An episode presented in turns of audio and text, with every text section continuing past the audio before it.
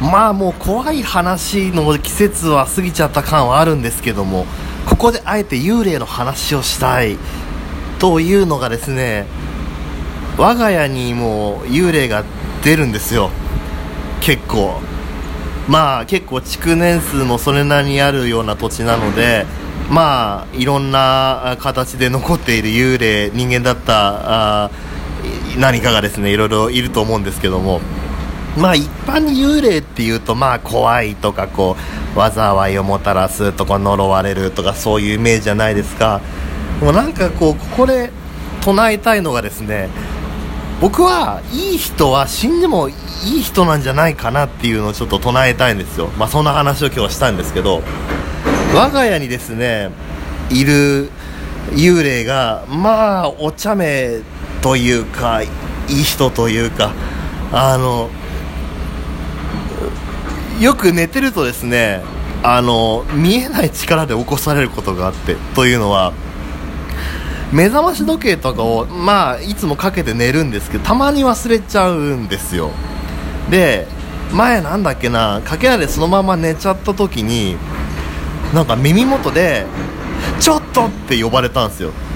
ちょっとって呼ばれてえっつってなんか俺てっきりかみさんに起こされたんだと思ってうわっつって起きたんですけどかみさん寝てんですよ部屋であれ？とか思って見てみるとあ結構もう家出ないといけないギリギリの時間であやべえっつって出てたんですけどわでもその掛け声のおかげで助かったなと思いつつえでもこの掛け声って誰だったんだろう？みたいな。あの普通はなんかそこでえもしかしてってゾワゾワってくるところなんですけどあのねいいタイミングでなんかね教えてくれるんですようちの幽霊は。あのそういう寝そうになった時に起こしてくれたりとかあとなんかこう部屋でエアコンかけたまま寝ちゃった時とかになんか体を揺さぶられてる揺さぶられてる感覚があってふわっと起きると誰もいないみたいな。ななんかちょっとね寝過ごしそうになったり風邪ひきそうになってくれるとなんかうちにいる幽霊がですねあのギリギリのところで起こしてくれたりこう気づかせてくれるんですよ。ねえあなんかいい人だなと思って。なんか僕その幽霊とかってやっぱなんか取り付いて金縛りを生んだりとかねなんかこう良くないことを引き起こしたりってイメージがあったんですけどどうもなんかうちにいる幽霊は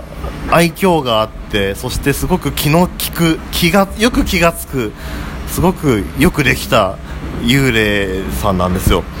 でまあ、かみさんにそんな話がいやこんなことがあってさなんて話をこの間してたんですけどそしたらあそれってあの人のことかなとか言い出してあのかみさんにもその幽霊はなんかお世話をしているらしくあの僕結構寝言を言うんですよ。あので結構疲れがひどい時とか結構大きな声で寝言を言うらしいんですけどまあなんかその寝言がちょっと面白いらしくて。でその幽霊さんはなんかその奥さんが寝てるとあのふらっと明け方ぐらいに現れてそろそろそろそろ寝言言うぞあいつっつって言ってくるんですって。そろそろ行くから聞いとき聞いときっつって。で行くとでかみさんが目を覚まして僕の部屋に行くと僕が本当狙いすましたように変な寝言を言うらしいんです。であ本当だ言ってるってかみさんが言ったらでしょみたいな感じで言うと思ったんだよみたいな感じで幽霊がささやいてくるらしい。僕はすごいちょっとカルチャーショックでした。なんかカルチャーショックになると同時にあなんかすげえいい話だなと思って。あのー、なんだろうな。その結構やっぱ幽霊っていろんな形をとって、まあ、どんな動機でありつつこうやっぱりいなんかこう現世の人に会いたくて何かしらアクセスをしたくて出てくるんじゃないかなっていう説を僕は結構信じていて、まあ、そのお盆文化なんかもそうですよね。でそのやっぱりその性格そのねよく考えたらだって幽霊ってまあその前やそう普通に生きてた人なわけじゃないですか。で普通に過ごしてた人が死んでその後いきなりこうなんか鬼になってしまうのって言ったらもうそうとは限らなくねみたいな。な意外とやっぱりこの生きてる時にすごくよく気が付くその性格のいい人だった人は死してなお性格がいいんではないかということをちょっと思いました。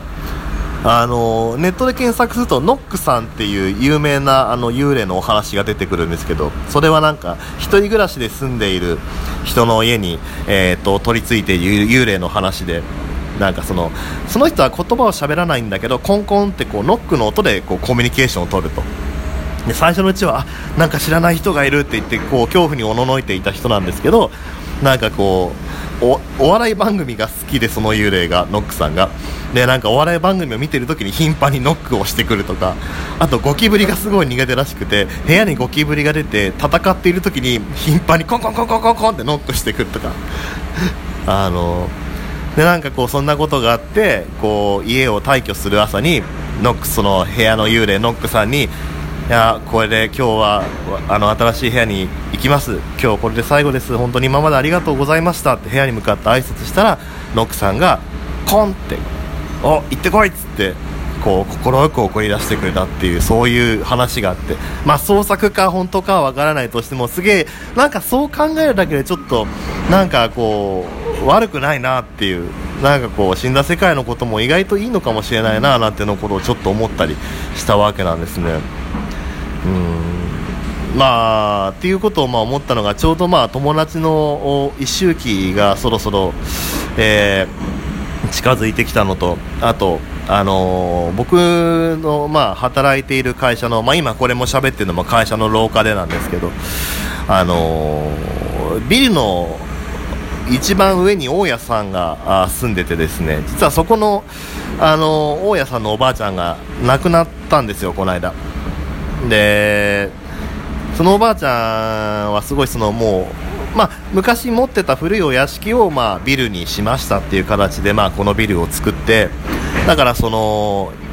管理人前としてなくてすごいそのビル丸ごとこう自分の家としてすごく大切にしてたおばあちゃんだったんですね。あのもうずっとなんか暇さえあればビルの中をずっとうろうろしていてで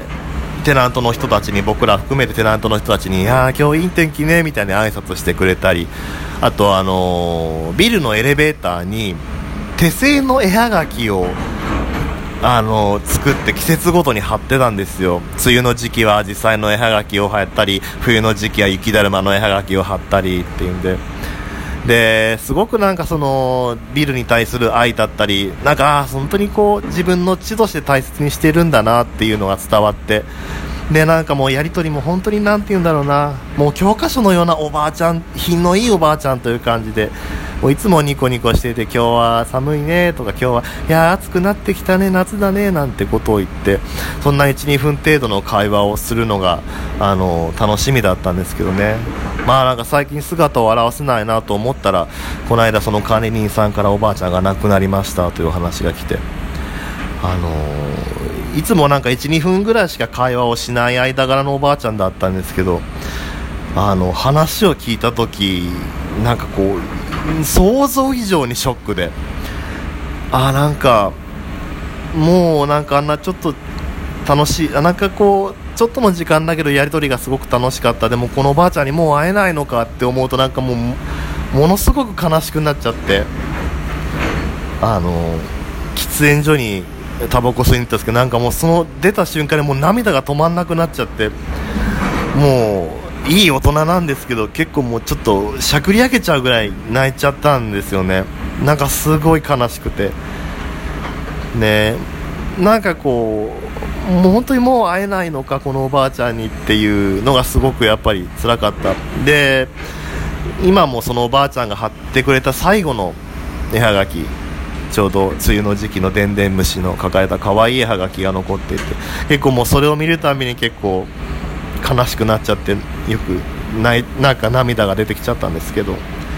でもなんかそういうこういい幽霊の話だったり死してなおお茶目な幽霊の話っていうのを聞くとあなんかこういう形でまたおばあちゃんに会えるかもしれないな。なんかこう多分天国に行っても同じようにこういろいろうろうろして話しかけてくれたりしてくれるのかもしれないな。でなんかあまた会えるかもしれないなと思うとなんかちょっとこう悲しい気持ちが和らいだというかまあこれって考え方なのかもしれないけどなんかこうこんな季節だからこそなんかちょっと物思いにふけちゃうこんな秋だからこそなんかこう幽霊って怖いってイメージを一回捨ててみたらどうだろうかそんなことをちょっと考えてみた秋の始まりです。ね。うーん。なんかね。なんかそう考えるとちょっと楽しくなるじゃないですか。なんかねそんなことを思ってみるのもいいかもな。なんかそういう風に思いを馳せてみるのもいいかもな。なんてのをちょっと思った今日この頃です。オチは特にありません。